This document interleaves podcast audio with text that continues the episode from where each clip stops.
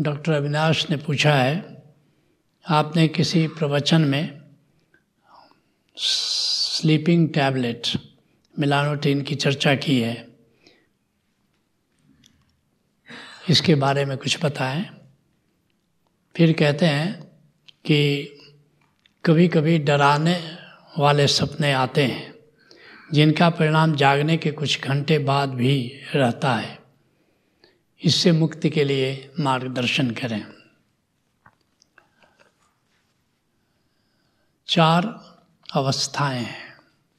जागृत, सुषुप्ति, स्वप्न और तुरीयावस्था।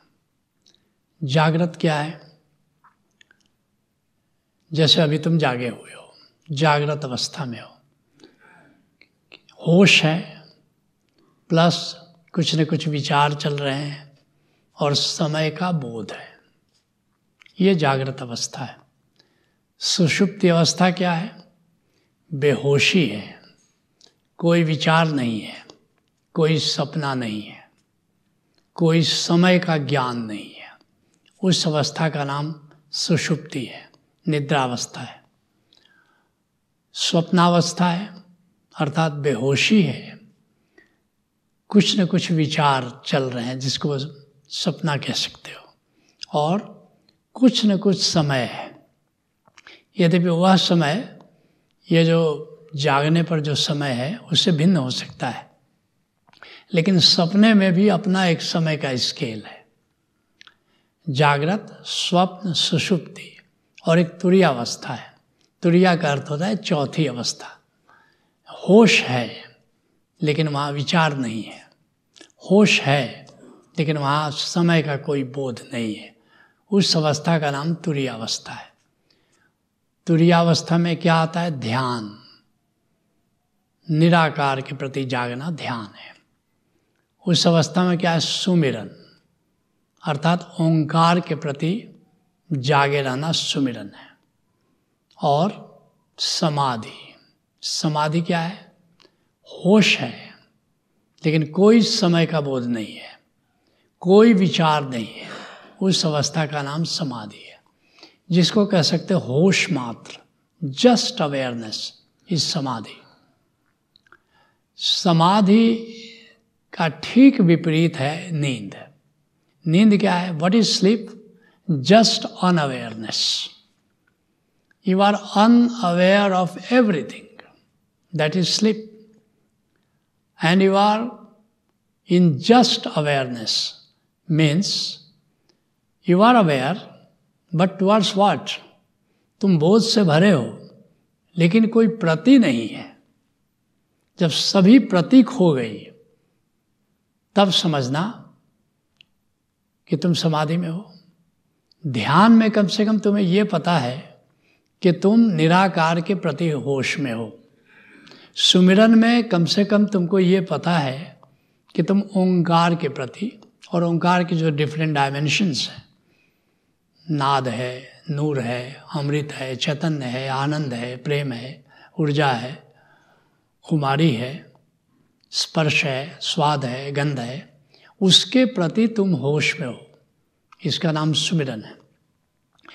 लेकिन नींद समाधि से ठीक उल्टी, ठीक विपरीत, बेहोशी मात्र नींद है। तो फिर क्या करना होगा? गहरी नींद के लिए क्या करना होगा? जैसे गहरी समाधि के लिए कुछ टिप्स दिए जा सकते हैं। ऐसी गहरी नींद के लिए क्या करना होगा? नींद आती है तो क्या होता है? तुम्हारे सहस्रार के पास पीनियल ग्लैंड है। उस पीनियल ग्लैंड से ये मेलानोटिन रस का स्राव होता है। जैसे छोटे बच्चों को ये रस ज़्यादा झरता है। तो उनको बड़ी गहरी नींद आती है, सोलह घंटे में सोलह सोलह घंटे चौदह चौदह घंटे, या और भी ज़्यादा बच्चे सोते हैं।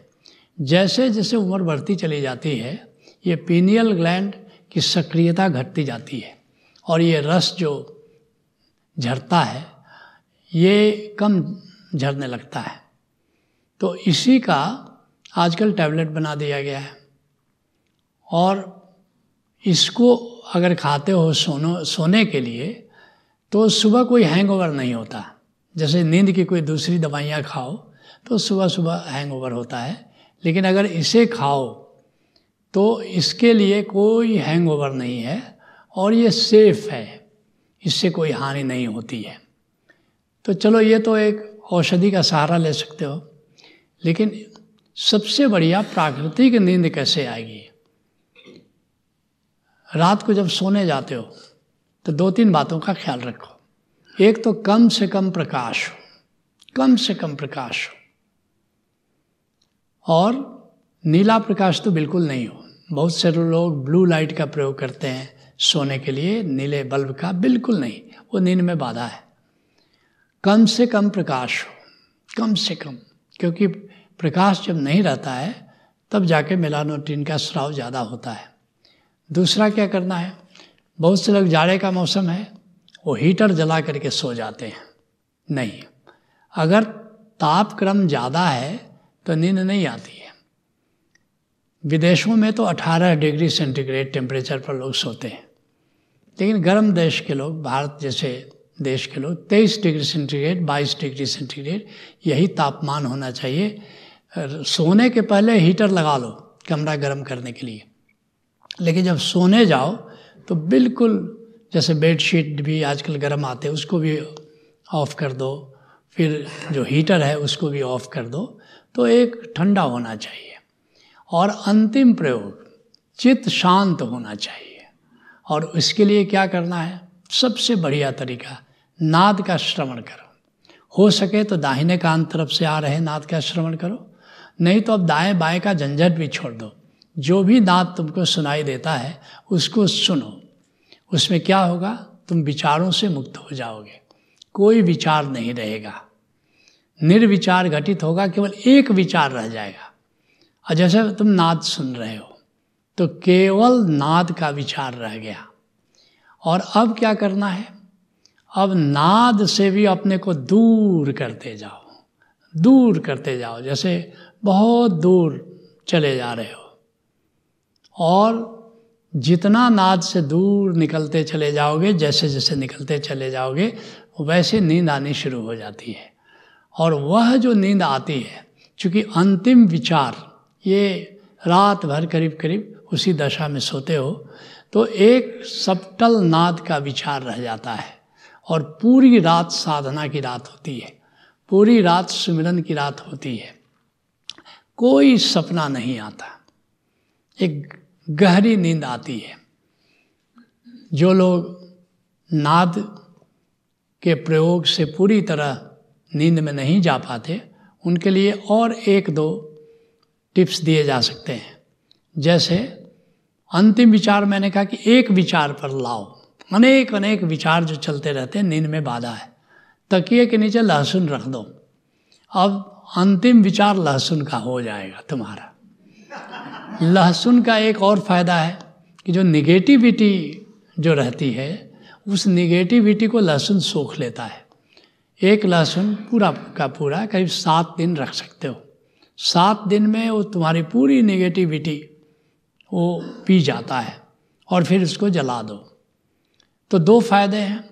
एक तो जो निगेटिव ऊर्जा, चूँकि मान लो तुम बीमार हो या किसी की दुर्भावना के शिकार हो कोई तुम्हारे बारे में निगेटिव सोच रहा है, या तुम स्वयं ही हताशा, निराशा, या अपने प्रति निगेटिव भाव रखते हो सारे भाव लहसुन सूख लेता है।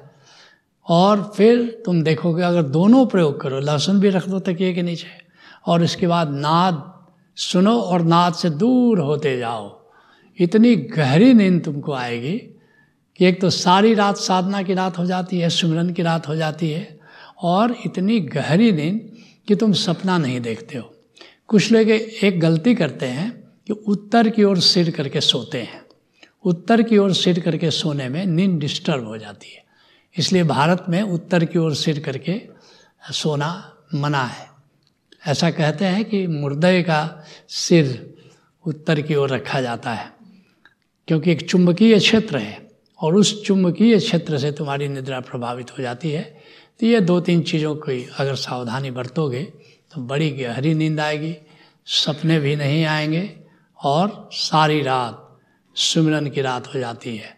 संत दिन में तो करीब करीब वे भी व्यस्त रहते हैं, लेकिन संतों की रात अद्भुत रात होती है। सारी रात बस सुमिरन की रात होती है ऐसी सुमिरन की रात में तुम भी सो सकते हो।